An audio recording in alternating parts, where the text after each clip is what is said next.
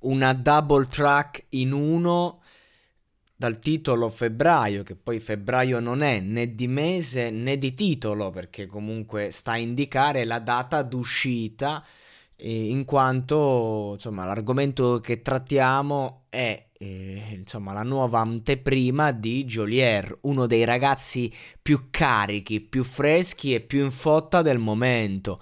E lo dimostra, insomma, facendo questa anteprima che è proprio rap rap, rap, rap, lì te la rappa, il, mm, la strumentale la prima è più diciamo di rivalsa, no? In stile sto tornando, my time is now, e poi la seconda è più nichilista che appunto dà spazio alle parole, allo stile, al flow.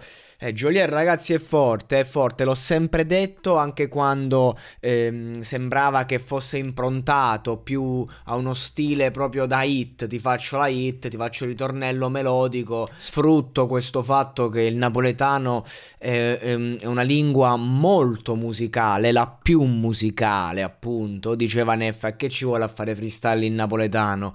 È come l'inglese, sono tutte parole tronche, quindi insomma è una musica che offre offre una grande possibilità eh, musicale. E infatti c'è una grande differenza tra ieri e oggi quando eh, prima se tu volevi fare musica a un certo punto dovevi eh, con, convertirti all'italiano, no? come Luque ha fatto, che appunto a un certo punto è stato attaccato, tu traditore, hai tradito tutti, sei andato al nord, ti sei messo a reppare in italiano, tu emblema di Napoli, perché una volta se volevi diventare mainstream era necessario che questo accadesse, oggi non è più così, oggi il napoletano ha preso vita propria, è una lingua a sé che va bene in tutta Italia e musicalmente va bene per tutto il mondo. Così come noi ci ascoltiamo la musica estera, che magari non capiamo le parole ma ci piace, così è.